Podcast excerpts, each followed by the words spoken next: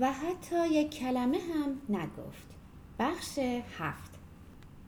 به ایستگاه راه هم برگشتم. از دکه سوسیس فروشی پول خورد کردم و چون یک شنبه بود تصمیم گرفتم یکم گردش کنم.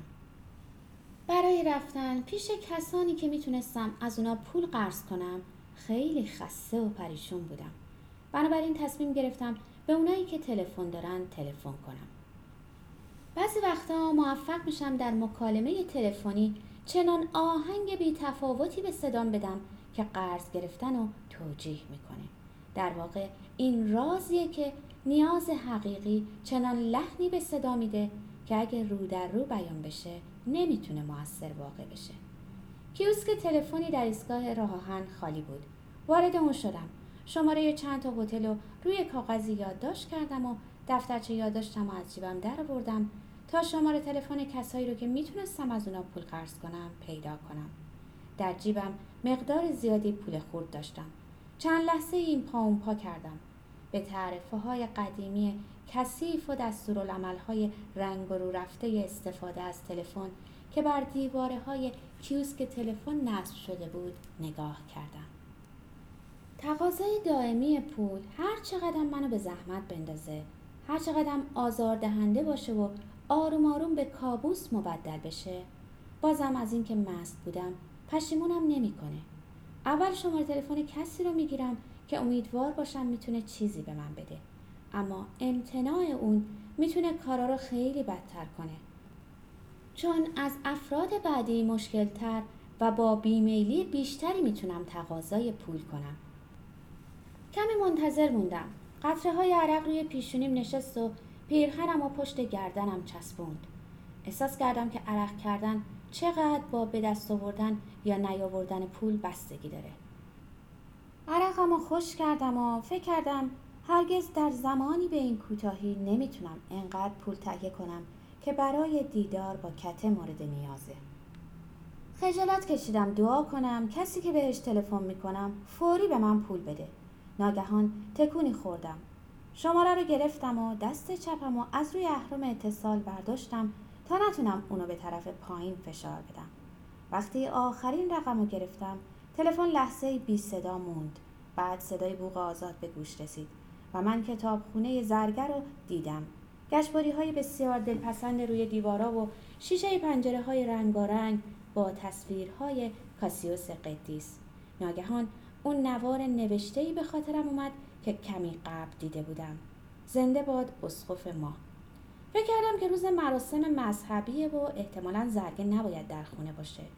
حالا بیشتر عرق کرده بودم و شاید صدای زرگر رو برای بار اول نشنیده بودم چون اون بی صبرانه می‌گفت الو کیه؟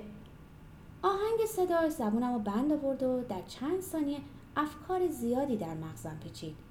آیا وقتی ازش پول بخوام می‌تونه قیافه کارمندی منو از آدم مغروز تمیز بده با بلندترین صدایی که می‌تونستم گفتم بوگنر با دست چپ عرق سردم و خوش کردم به صدای زرگه با دقت گوش دادم و اون لحظه ای رو که صداش لحن دوستانه پیدا کرد هرگز فراموش نمی کنم. آه شما هستین چرا خودتون رو معرفی نمی کنین؟ ساکت شد. من صدای حرکت قطارها و صدای بلنگو رو در بالای سرم میشنیدم. به دستمالم نگاه کردم کثیف و نمناک بود. وقتی که اون گفت چقدر نیاز داریم؟ صداش مثل صدای رد منو در خود گرفت. آهسته گفتم پنجاه. چقدر؟ پنجاه. و باز هم چنان به خودم لرزیدم که اصلا انتظارشو نداشتم. در واقع مسئله اینه که وقتی کسی صدامو میشنوه یا منو می‌بینه فوری می‌فهمه که ازش پول می‌خوام. پرسید ساعت چنده؟ در کیوسکو باز کردم و یک آن چشمم به چهره اخموی اون خانم سال خورده افتاد که مقابل در کیوسک سر به زیر ایستاده بود و بعد از بالای نوار نوشته انجمن داروخانه دارها به ساعت سالن ایستگاه راهن نگاه کردم و توی دهنی تلفن گفتم هفت و نیم زرگه دوباره ساکت شد توی گوشی تلفن صدای زنگ ناقوس کلیسا رو میشنیدم. زرگه گفت ساعت ده بیاین. ترسیدم تلفن رو فوری قطع کنه. بنابراین با عجله گفتم الو الو آقای. بله چیه؟ می‌تونم مطمئن باشم. بله می‌تونین. خداحافظ. صدای گذاشتن گوشی رو روی تلفن شنیدم. منم گوشی رو گذاشتم و در کیوسکو باز کردم. تصمیم گرفتم پول تلفن رو صرفه جویی کنم. بنابراین آهسته به طرف شهر را افتادم تا اتاقی جستجو کنم. اما پیدا کردن اتاق کار خیلی دشواری بود.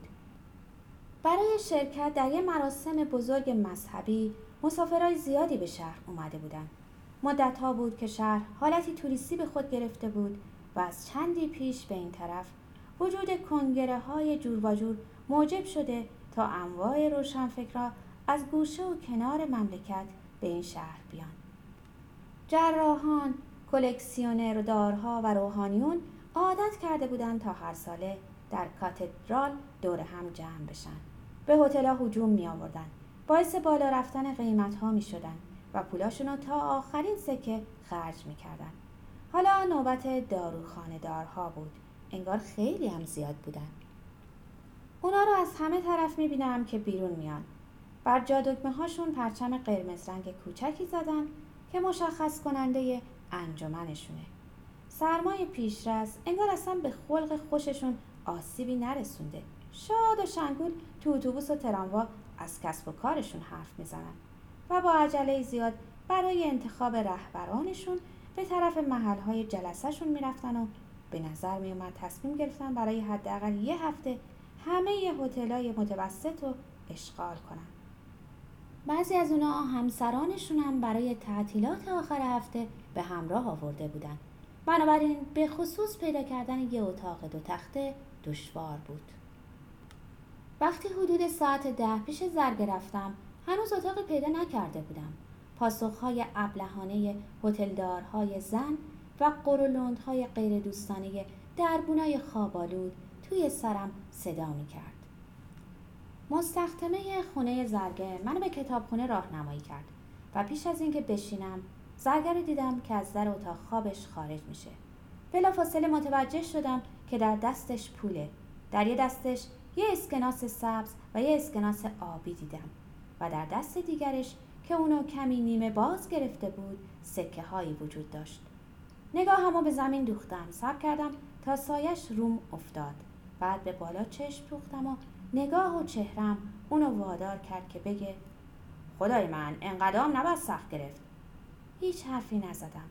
اون گفت بفرمایید من دستم بلند کردم اون اسکناس ها رو در دست راستم گذاشت و سکه های نیکلی رو روی اونا قرار داد و گفت سی و پنج. بیش از این حقیقتا نمی‌تونم.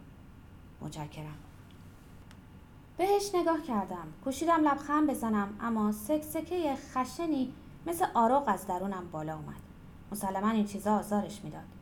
رب دو شام پاکیزه و اتو خورده دستایی تر تمیز و گونه های خوب تراشیدش. منو آشکارا به یاد آپارتمان حقیرمون انداخت.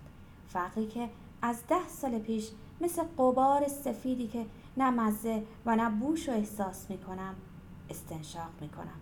اون قبار فقر نامرئی و وصف ناپذیر ولی حقیقی که در ششهام در قلبم در مغزم هست و بر تمامی گردش خونم تسلط داره و حالا راه تنفسم رو می‌گیره. از صرفه می‌کردم و سخت نفس میکشیدم. با زحمت گفتم خیلی متشکرم به امید دیدار. به خانمتون سلام برسونید متشکرم. با هم دست دادیم و به طرف در رفتم. وقتی به عقب برگشتم دیدم اون پشت سرم جستی خیرخواهانه گرفته و پیش از اینکه در رو ببندم اونو دیدم که همونجا ایستاده. با دستای آویزون و سر کبود رنگش. بیرون هوا خنک بود. یقه پالتومو بالا زدم. آهسته به طرف شهر حرکت کردم و از دور آهنگ سرودهای مقدس رو شنیدم. صدای دور شیپورها صدای آواز زنا که ناگهان با کر قوی مردها پوشیده می‌شد.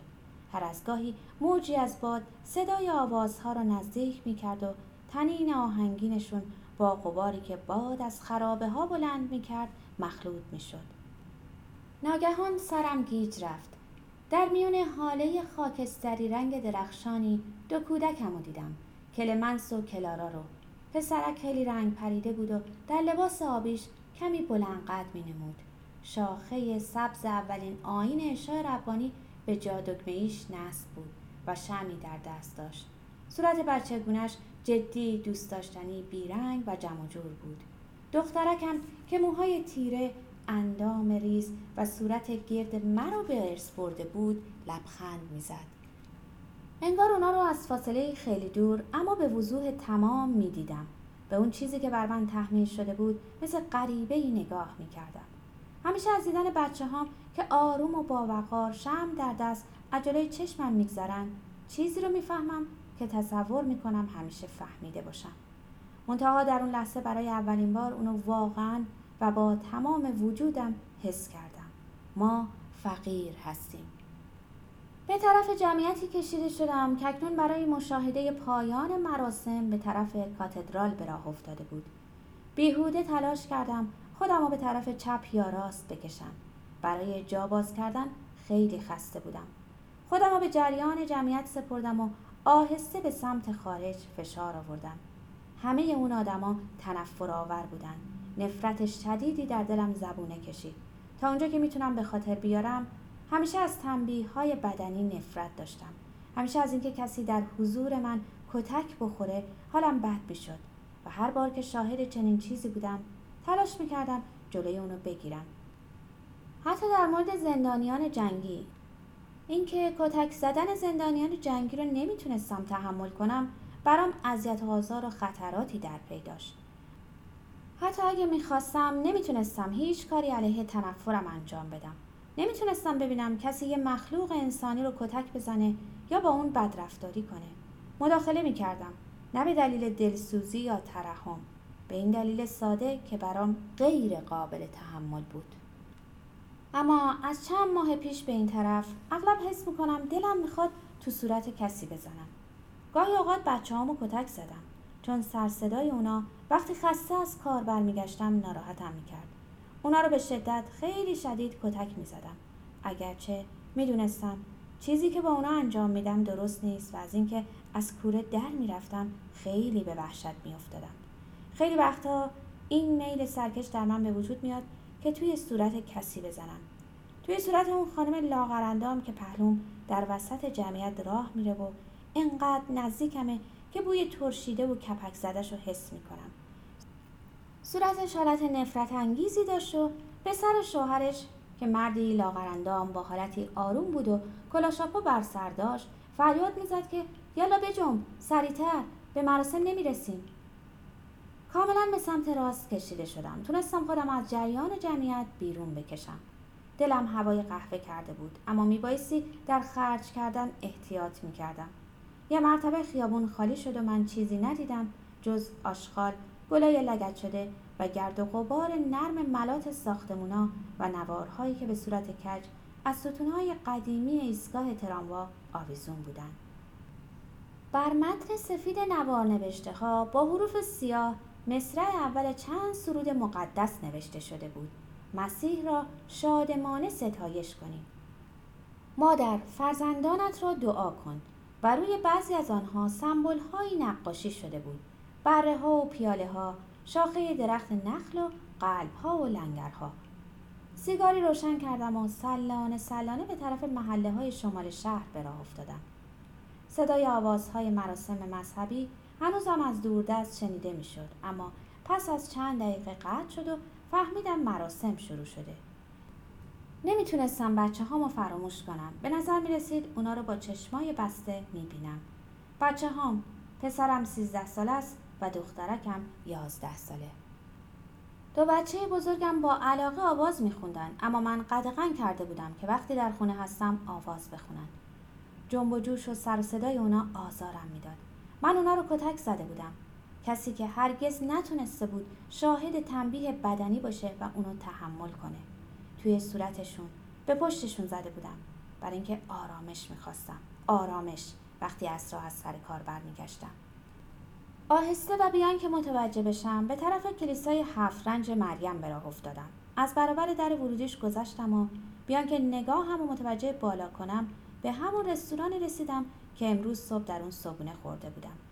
انگار امروز صبح قدمامو شمرده بودم. آهنگ مرموزی که بر عضلات پاهام غلبه داشت منو به ایستادن وادار کرد.